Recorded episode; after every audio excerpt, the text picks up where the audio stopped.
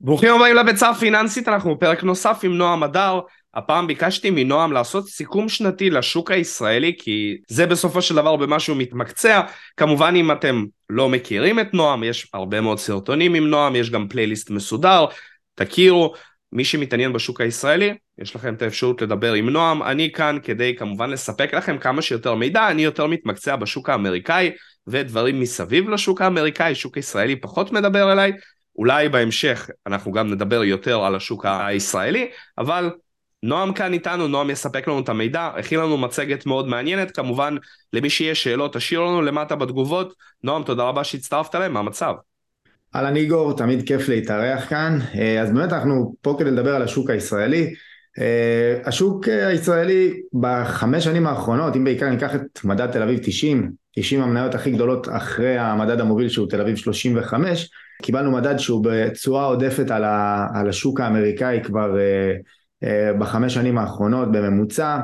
uh, ואתה אומר אתה מתמקצע באמריקאי אבל אני יכול להגיד שאין מה לעשות השוק הישראלי בגלל שהכלכלה הישראלית כל כך התחזקה בעשור האחרון מציג באמת תשואות ולא סתם הרבה כסף של משקיעים נכנס לארץ ובגלל זה גם ראינו את הדולר כל כך נחלש. פרט לשנה האחרונה מה שקרה נהייתה איזו קורלציה מאוד ברורה. אם השוק יורד הדולר יעלה מול השקל ואם השוק עולה אה, הדולר נחלש מול השקל, אה, רוב הזמן השוק עולה, אז בדרך כלל אנחנו רואים לאן הכיוון הולך, אה, השנה זה קרה קצת הפוך, אבל אין ספק שאנחנו רואים כלכלה מאוד חזקה, שזה בא לידי ביטוי גם השנה, שנה שראינו ירידה של 20% בשווקים, קודם כל disclaimer, מטרות לימודיות בלבד, לא מתחייבים לכלום, הכל אינפורמטיבי, ומי שעושה משהו בעקבות הוובינר הזה זה על אחריותו בלבד.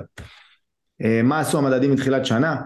אה, מן הסתם בגלל שהייתה לנו שנה אינפלציונית ראינו באמת את הסחורות עולות יפה, גם זו הייתה שנה שהיא הקאמבק של הדולר אחרי אה, בערך 14 שנים של ריביות אפס, מי שלא יודע הריבית היא משהו מאוד משפיע על המטבע, אז אחרי שראינו 14 שנים עם ריביות אה, אפס או קרובות לאפס בארצות הברית, אה, עליית הריבית באמת העלתה את הדולר וחיזקה את הערך שלו מול סל המטבעות, זה עדיין הביא אותנו לראות מצב ש... ה-S&P 500 באמת נתן תשואת חסר, הוא ירד אפילו יותר, הוא ירד 19.3, משהו כזה, אה, ותודה להראל ביטוח על, ה, אה, על המפה הזו. אפשר לראות שהראסל 2000 ירד 20, אה, הנסדק כמובן זו הייתה השנה הכי גרועה של הנסדק לדעתי מאז 2008, עם ירידה של 33 אחוזים, באמת התרסקות של המדד, של מדד הטכנולוגיה, בהתאם כמובן לעליית הריבית שפוגעת בעיקר בחברות טכנולוגיה. לעומת זאת המדד שלנו, המדד המקומי תל אביב 125, אה, אה, אני מעדיף להסתכל על ה-125 ולא על ה-35, ה-35 הוא יותר מדי ריכוזי ומוטה בנקים אה, ונדל"ן, ה-125 קצת יותר רחב ומכיל יותר את הכלכלה הישראלית כתמונה ואנחנו יכולים לראות ירידה של רק 11 אחוזים, ה-35 ירד באזור ה-10 אחוזים אבל כמו שאמרתי לדעתי הוא לא מספיק מייצג אז אני מעדיף תמיד לבחון את ה-125, ניתן לראות שבאמת הכלכלה נתנה תשואות עודפות על, על ארצות הברית כמובן וגם על שווקי אסיה כמו הונג קונג ושנגחאי, גרמניה באמת עם שנה גרועה מאוד בעקבות מה שקרה בין רוסיה לאוקראינה, מה שפגע בה ברמה, ברמת האנרגיה בצורה מאוד מהותית. מה קרה השנה? למה ראינו כל כך הרבה שווקים יורדים?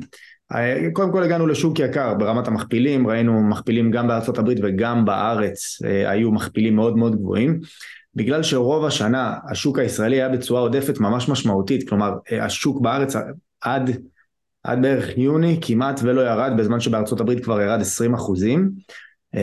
מה שקרה זה הפך את השוק האמריקאי פתאום ליותר אטרקטיבי, ליותר זול מהישראלי.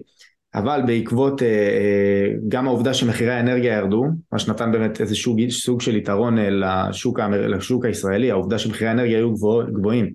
בגלל שכל העולם חטף מחירי אנרגיה גבוהים, אבל אצלנו יש עצמאות אנרגטית, אז באמת ראינו אה, את האינפלציה הזו פחות השפיעה עלינו, והחברות הציגו רווחים יותר גבוהים. האינפלציה הכי גבוהה מזה 40 שנה, גם לישראל זה היה יחסית טוב, כי אה, חלק גדול מהמדדים אצלנו זה כי"ל וחברה לישראל וסקופ וכל מיני חברות שמאוד מוטות אה, סחורה. העלאות ריבית הגיעו באיחור, זה באמת מה שהשפיע על האינפלציה ונתן לה טיפה להשתולל בארצות הברית. כאן בישראל זה לא קרה, אנחנו ראינו רק לאחרונה הגענו לאינפלציה של חמישה אחוזים, אבל רוב השנה היינו תחת אה, שלושה עד ארבעה אחוזים, הרבה בגלל uh, המטבע שלנו, מלחמה במדינות מפתח, אז ראינו באמת את המלחמה בין רוסיה לאוקראינה, מה שפגע באירופה ומה שכבר הכניס אותה כנראה למיתון שעוד טיפה יחמיר במהלך השנה הבאה, עלינו לא השפיע בכלל, שוב בגלל העצמאות האנרגטית שלנו. אמ, המשך סגרים בסין, אנחנו במדיניות אה, שאין קורונה בכלל, בסין אפס קורונה, ולמרות שעכשיו זה התחיל להשתחרר. אה, מתיחות בינה לבין טיוואן, אה, אני יכול להגיד שהמתיחות בין סין לבין טיוואן, מה שכמובן משלב את ארצות הברית במתיחות ובמלחמת הסחר ביניהם, פגע בנו בכמה מניות שבבים ישראליות, שבעיקר עובדות מול סין, ובאמת ראינו איך זה השפיע עליהם, נדבר עליהם קצת יותר בהמשך. בועה בשוק האג"ח בכל העולם, מי שלא מבין אג"ח זה פשוט הכלכלה, אתם רוצים להבין מה קורה בכלכלה, מה קורה אה, בעולם הפיננסי, תסתכלו על שוק האג"ח, הגענו למצב שמילא המניות יקרות, אבל אפילו האג"חים, אה, אגרות החוב נתנו תשואה של אחוז, אחוז וחצי, הייתם רואים אה, אג"חים ברמת סיכון גבוהה נותנים שלושה אחוזים, זה היה פשוט מצחיק. מי שראה סיכומי שנה של 2021 של יוסי דורי מכלל ביטוח ושל יאיר לפידות, הם אמרו בתחום האג"ח פשוט אין עוד כבר, אין עוד לאן ללכת, כבר זה היה ממש כתוב. השוק בתעסוקה מלאה, מה שאומר שנורא קשה להביא להתקררות אה, בצרכנות, כי תמיד לאנשים יש כסף, כי תמיד עובדים. יבשת אירופה מסובכת, דיברנו על זה, והתרסקות שוק האג"ח, מה שהגיע בהמשך. עליית ריבית, כל מי שאומר עליית הריבית, איזה גיהנום, איזה כאבים, איזה זה, תבינו, עליית ריבית, המטרה שלה היא מאוד, אה, היא מאוד חיובית, המטרה שלה היא למנוע קטסטרופה הרבה יותר גדולה שנקראת אינפלציה. מי שמכיר את ההיסטוריה של כלכלת ישראל בשנות ה-80, אה, היה פה היפר אינפלציה, מה שאתם מכירים מוונצואלה, אה, ארגנטינה, מדינות כאלה נחשלות, אז פה במדינת ישראל זה היה ממש סדר היום אה, במשך כמה שנים טובות עד שעשו את תוכנית הייצוב, ולכן עליית הריבית בארץ היא הגיעה כמובן לאחר ארה"ב מהסיבה המאוד פשוטה, רצינו לראות באמת שארה"ב מעלה את הריבית, מה שגרם לדולר להתחזק אחרי עשור שהשקל בתשואה עודפת על הדולר ראינו פתאום את הדולר מתחזק וכבר הגענו למצב של שלוש וחצי לכן בנק ישראל החל לעלות ריבית, עכשיו אנחנו עדיין על אזור השלוש וחצי אה, דולר שקל, אה, אבל, כבר, אבל זה רק בגלל שפערי הריביות נשמרות. בריבית, מה שחשוב זה יותר הפערי ריביות, זה לא באמת משנה איזה מספר העלו את הראשון, מה שחשוב באמת זה הפער אל מול הריבית המקומית.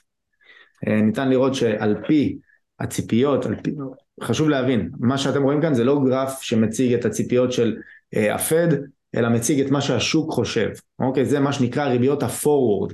ריביות הפורוורד מבוסס על התשואות שהשוק אומר זה מה שאני חושב, זה מה שאני מוכן לשלם היום כדי לקבל בסוף, אה, כדי לקבל אה, באזור אה, מרץ 23, זה ה-4-9 ששם אומרים שתהיה פסגת עליות הריבית, זה גם די הגיוני, אנחנו יודעים שצפויה עוד עליית ריבית אחת, יש כאלה שאומרים שיהיה אחת יותר, יש כאלה שאומרים אחת פחות, יש כאלה שאומרים יהיה הרבה יותר, יש כאלה שאומרים הרבה פחות. אני אישית, הדעה שלי היא שהפד בעיקר משחק לא משחק, מנסה להציג מין אה, תמונה קשוחה כדי לא להגיע למה שקרה בשנות ה-70, להיפר-אינפלציה בעקבות מחירי הנפט. אני uh, מאמין שאנחנו כבר באמת uh, בסוף החצי הראשון של, של ה... כבר במרץ לדעתי לא יעלו יותר ריביות, מה שכן אני חושב שאולי עד סוף 23 הם לא ירדו, לא שזה דבר רע. צריך לזכור משהו גם לגבי הפד וגם לגבי בנק ישראל, לא מורידים ריבית אם לא חייבים. כולם חושבים שפשוט בנק ישראל יוריד ריבית, וזה לא עובד ככה. ריביות מורידים רק אם חייבים. למה? כי זה כמו שיש לכם מחס... אה, מחסני נשק. אתם לא תראו סתם באוויר, אתם תראו רק כשצריך. וזו המטרה. אם הכלכלה מסתבכת, יש תחושה של מיתון, שאולי נכנסים למיתון, מה שיעשו, יורידו את הריבית כדי להוציא אותנו ממיתון. אבל כל עוד אין עדיין אה, מיתון ברקע, או בישראל בכלל אומרים שלא יהיה מיתון, ובארצות הברית גם, אה, מי שקרא את המחקר האחרון של גולדמן זקס, אה, עם התחזית ל-2023, כנראה שהוא לא צופה שם מיתון, אז לא בהכרח יורידו את הריביות, אה, ובטח לא במהירות שחושבים. תחזיות המוסדיים ל-2022, זה קצת מצחיק להסתכל על זה היום. אה, הצפי היה שתל אביב 35 אה, יעלה באזור ה-10 אחוזים, הפסימים חשבו שיעלה 4-5 אחוזים, גם 3 אחוזים, בפועל המדד ירד 10 אחוזים, S&P 500, התחזית הפסימית של תמיר פישמן אמרה ירידה של 3 אחוזים, בסוף המדד ירד 20 אחוזים, שער הדולר ציפו שיזוז סביב 3.1, ראינו 3.5, ריבית בנק ישראל אמרו 0.25, סיימנו על 3.25 ועוד עלינו עכשיו בחצי אחוז ל-3.75. צמיחה במשק בישראל באמת הייתה חזקה הרבה יותר, עלינו כבר בשישה אחוזים, דיברנו על זה, המשק בארץ חזק מאוד, אחד השווקים היותר חזקים בעולם נכון להיום, ואינפלציה שאמרו תסיים באזור 2.5, אה, אנחנו כבר על 5.3, כלומר כל התחזיות של כל בתי השקעות הלכו לפח. זה לא סתם, בסוף אנחנו כלכלה מובלת ברמת האינפלציה וברמת המטבעות ולכן לא, היה, לא הייתה לנו שליטה בדברים האלה. במה אנחנו לא מובלים? ברמת הצמיחה, ובאמת בצמיחה הכינו את התחזיות בהרבה.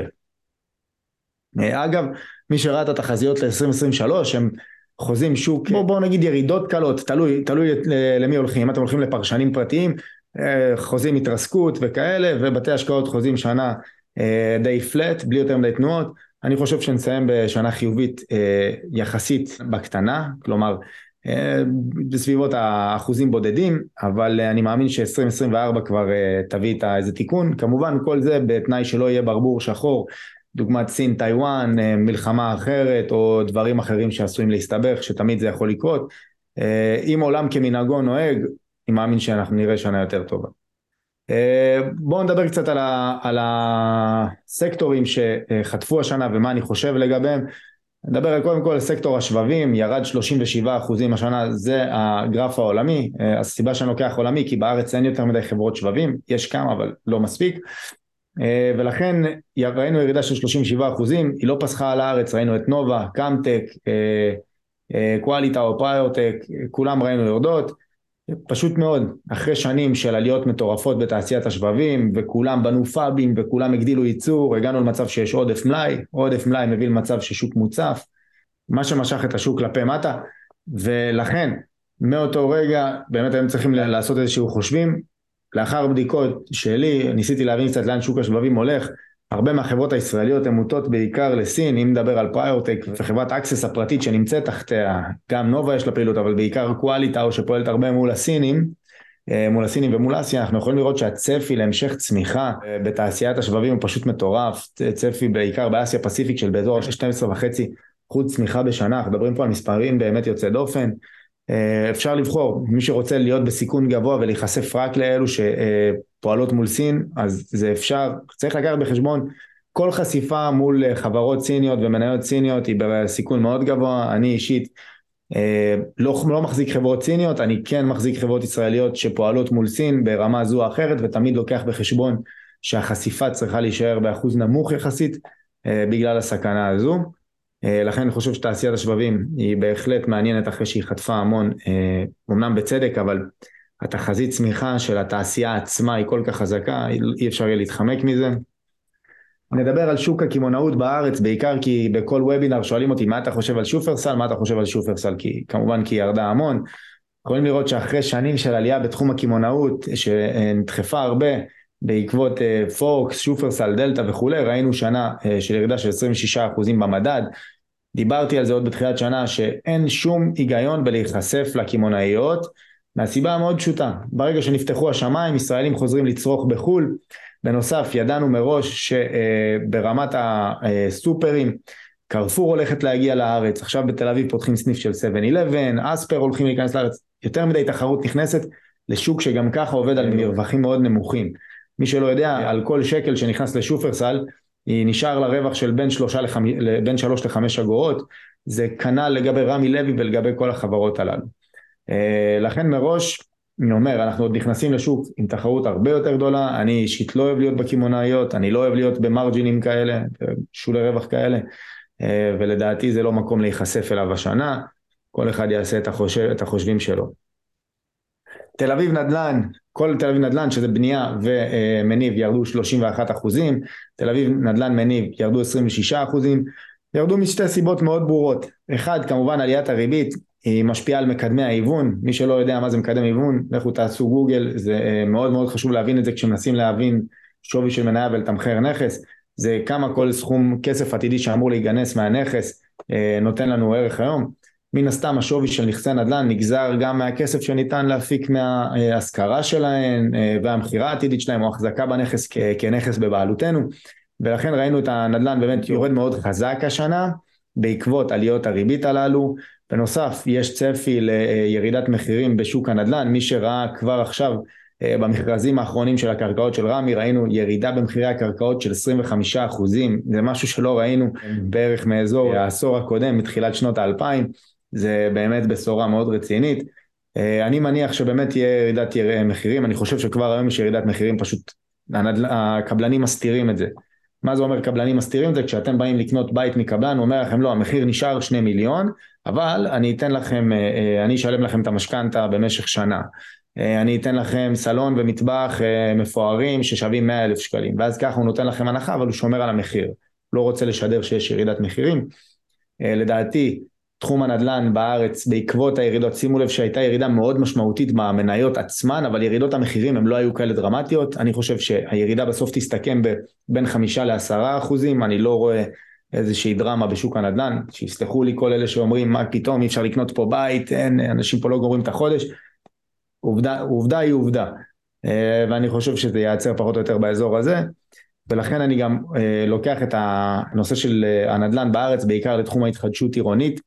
אה, אני חושב שהעובדה שבמקום לקנות קרקעות, אה, אפשר פשוט לבוא, לקחת קרקע קיימת, לא לשלם עליה, אלא רק להרוס בניין ולבנות בניין מחדש, זה אה, בשורה מאוד חזקה. תראו הודעות מה-24 שעות האחרונות על כל נושא התחדשות העירונית, כל הזמן חדשות לגבי התחדשות עירונית, תקנות שמנסים להעביר, הגבלים שמנסים להוריד, ממש לוקחים את התעשייה הזו צעד קדימה ונותנים איזושהי אופטימיות לגבי, לגבי ההטבות שאפשר יהיה לקבל שם.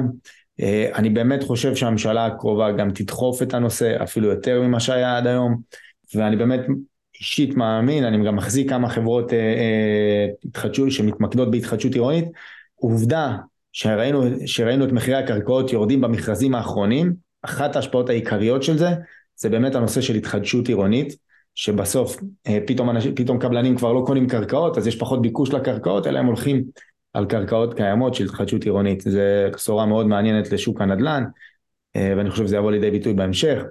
מה עם טכנולוגיה? טכנולוגיה ברמת הישראליות, אה, הייתי לוקח, אני מסתכל רק על כאלו בגלל שאנחנו באי ודאות גם ברמה אינפלציונית וגם ברמת הריביות, לא יודעים לאן עדיין נגיע, על אף כל ההערכות ועל אף שאני יותר מהצד האופטימי, עדיין אני לוקח רק כאלה עם בסיס לקוחות חזק, כלומר אני מעולם לא הייתי כזה אבל אני גם לא מתכוון להיות כזה, אחד שירוץ לכל הבועות האלה שהיו בקרן ארק, או עדיין יש בקרן ארק.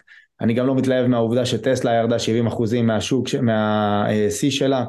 זה נכון שהיום כבר במחירים יותר אטרקטיביים ונראית יותר כמו מניה שאפשר לעכל ולהחזיק אותה, אבל זה עדיין לא משנה את העובדה שכל השוק ירד והיום יש הזדמנויות יותר זולות ויותר מעניינות. עכשיו אני אגיד לכם משהו, מילה קטנה על טסלה, כל מי שאומר כן אבל הרווחנו בזמני העליות, מי שראה את טסלה עולה ורק עולה, הרי ברור שזה לא היה על בסיס תמחור, זה היה על בסיס אני מאמין בטסלה, ובואו נגיד מכרתם בשפיץ.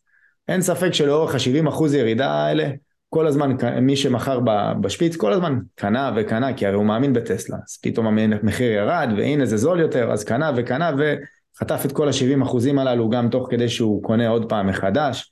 אה, אני אוסיף פה, אני רק, אני רק אוסיף פה למה שאמרת, אמ, כן, חלק מהאנשים באמת חושבים על דברים כאלה, אבל זה גם תלוי בסופו של דבר איך אתה מנהל את התיק שלך, אם באמת אה, בשנתיים האחרונות טסלה עשתה אלף אחוז תשואה, ואם באמת אה, רכבת על הדברים האלה, והבנת שצריך באמת לקבל ירידה טיפה יותר גדולה ממה שקרה עכשיו, אז נגיד מי שעובד עם ניהול סיכונים בהתאם, רוב הסיכויים שלא היה צריך לבצע את הפעולות האלה, במיוחד כשהוא ראה שטסלה אה, קונים את טוויטר עכשיו, ואילון מאסק מוכר מניות, עוד משנה שעברה מוכר מניות, ואז מבטיח שהוא לא ימכור, ואז מוכר עוד הפעם, אז כן, אז uh, באמת uh, זה, כמובן כמו שציינת גם באזורי ה-100 דולר ומטה, uh, כן זה יכול להיות מאוד מאוד מעניין, uh, וכמובן מי ש...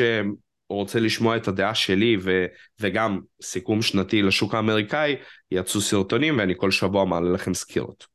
אני רק יכול להגיד שמי שהחזיק את, טסלה עד שער 1300 לפני הפיצול, או 450 אחרי הפיצול, בדרך כלל זה חבר'ה שלא, שלא באמת ראו בזה ניהול סיכונים. ראו בזה טסלה, זה for life, זה ברור, היא תחליף את נכון. כל חברת הרכב. כמו, שעשו עם הביטקוין וכמו שעשו עם כן, אה, הרבה מאוד דברים. אה, אין פה, אה, צריך לזכור בסופו של דבר שאין פה רגשות.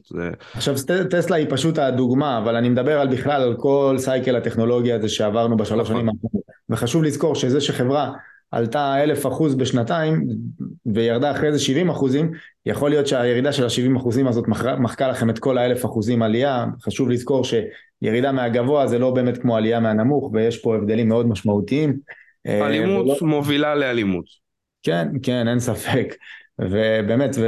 והנושא הזה של החזירות בשוק ההון תמיד, תמיד חוזרת. עכשיו בגלל זה אני אומר חברות שהמוצר שלהן בשל עם לקוחות, עם בסיס לקוחות מאוד חזק שקשה לסיים את העבודה מולן אם זה מייקרוסופט כאלה אפילו פייסבוק אינסטגרם כאלה CRM מן הסתם Salesforce כל מיני חברות שאתה לא באמת יכול ברגע אחד פשוט להפסיק לעבוד איתן. אפילו monday הישראלית שאומרים שהמוצר שלו פשוט מעולה. אה, אני רוצה כאלה עם תזרים ברור אה, ורווחיות תפעולית אפילו, או לפחות אה, תזרים חיובי, דוגמת JFrog, אני רוצה עם תמחור סביר, מת העולם הזה של מכפילי הכנסות, אוקיי, זה כרגע לא רלוונטי, כשהריביות יחזרו לאזור ה-2% אפשר לחזור לדבר על מכפיל הכנסות, כרגע לא מעניין הכנסות עתידיות או חוזים על העץ, כשהריבית היא 5%, סיכון הוא גבוה מדי. אם מדברים ככה על חברות שאני הייתי יותר נחשף אליהן בתקופה כזאת מפחידה, זה JFrog, Palo Alto, monday, חלקן לא רווחיות, אבל התזרים שלהן חיובי, אה, ולכן יותר מעניין אותי. אה, חברה כמו אודיו קוד, שהיא עושה את כל הסאונד של Microsoft Teams, ויותר הגיוני שמייקרוסופט טימס פשוט תמזג אותה פנימה מאשר אה, תפסיק לעבוד איתה, אז זה יותר החברות. נפט וגז, מי שאומר הנפט אמור להתרסק והכל, הכל נכון, כולם יודעים את זה, החוזים העתידיים על הנפט מראים שהוא אמור לרדת השנה לאזור ה-60, אולי אפילו ירד מתחת. כל זה מתומחר, אבל כל זמן שהנפט נשאר מעל 80 או מעל 70, אה, זה הפתעה לטובת החברות הללו, שאגב כבר התרגלו לחיות בעולם של 40, בגלל זה הרווחים שלהם כל כך גדולים, הם כבר בנו את עצמם לחיות בעולם של 40, 50, 60, באה להם שנה שחלקה אפילו ב-120, עשו רווחים מטורפים, והיום גם ב-60 אה, יש כמה חברות נפט וגז שמעניינות מאוד, גם ישראליות, ואני לא מדבר רק על דלק קבוצה, שכל מה שמכירים זה דלק קבוצה, דלק קבוצה, אז יש גם אחרות שהן במצב מאוד מדהים, ואני מחזיק חלק מהן, ואני מאוד אוהב את המניות האלה של הנפט והגז, תסלחו לי אה, אנשי איכות הסביבה. ואשראי חוץ בנקאי, אחת התעשיות היותר מעניינות בארץ, ניתן לראות הרבה מאוד חברות אשראי חוץ בנקאי טובות במכפילים חד ספרתיים, אה, בצדק, אחרי מה שקרה עם כמה חברות ישראליות, דוגמת אה, גיבוי החזקות ויונט קרדיט ומלרן שיש עליה איזשהו סימן שאלה, אה, הגענו למצב שחברות מעולות אפילו בשוק הזה, אם זה נאווי, מניף, כל מיני כאלה, נסחרות בחד ספרתי, רווחים שלהם רק צומחים. הרבה באמת בצדק, יש איזשהו חשש, איזו אי ודאות מהשוק הזה שצמח מאוד חזק. אני חושב שמה שיקרה כאן זה פשוט כמו שהיה אז עם מניות הקנאביס, אה, רק כמובן לא ברמה הבועתית, אלו חברות אמיתיות עם רווחים, הכנסות, אבל בסוף זה היה ברור שמה שיקרה, רק החברות הטובות והאיכותיות יישארו ולא כל, כל אחד שמנפיק פנימה. אה, אז צריך לעשות את הבדיקה שלכם, מי החברות האיכותיות בתחום הזה, בתעשייה הזאת, אה, לראות ולבדוק ולראות גם איזה ותיקות יותר, וכמובן להיחשף בזהירות ולא לשים 20-30 אחוזים מהתיק על מניות בתעשייה שהיא כרגע בסימן שאלה. זה הכל, זה הסיכום שלי ל-2022, הפנים ל-2023, אה, תודה רבה. מצוין, אה, תודה רבה לכולם על ההאזנה, אם יש לכם שאלות, בקשות, תרשמו לנו למטה, הפרק הזה זמין גם בספוטיפיי, אה, אל תשכחו לדרג אותנו חמישה כוכבים, אם יש לכם איזה שהם הערות תגידו לנו, אנחנו ננסה כמובן להשתפר. מי שכמו שאמרתי רוצה לשמוע את הדעה שלי, פרסמתי סיכום ארוך של יותר משעה וחצי על הצפי, על הסיכום של שנת 2022, וכמובן אנחנו נמשיך להעלות סרטונים מדי שבוע. נועם, תודה רבה על הזמן שלך, אנחנו ניפגש לפרקים נוספים. תודה רבה.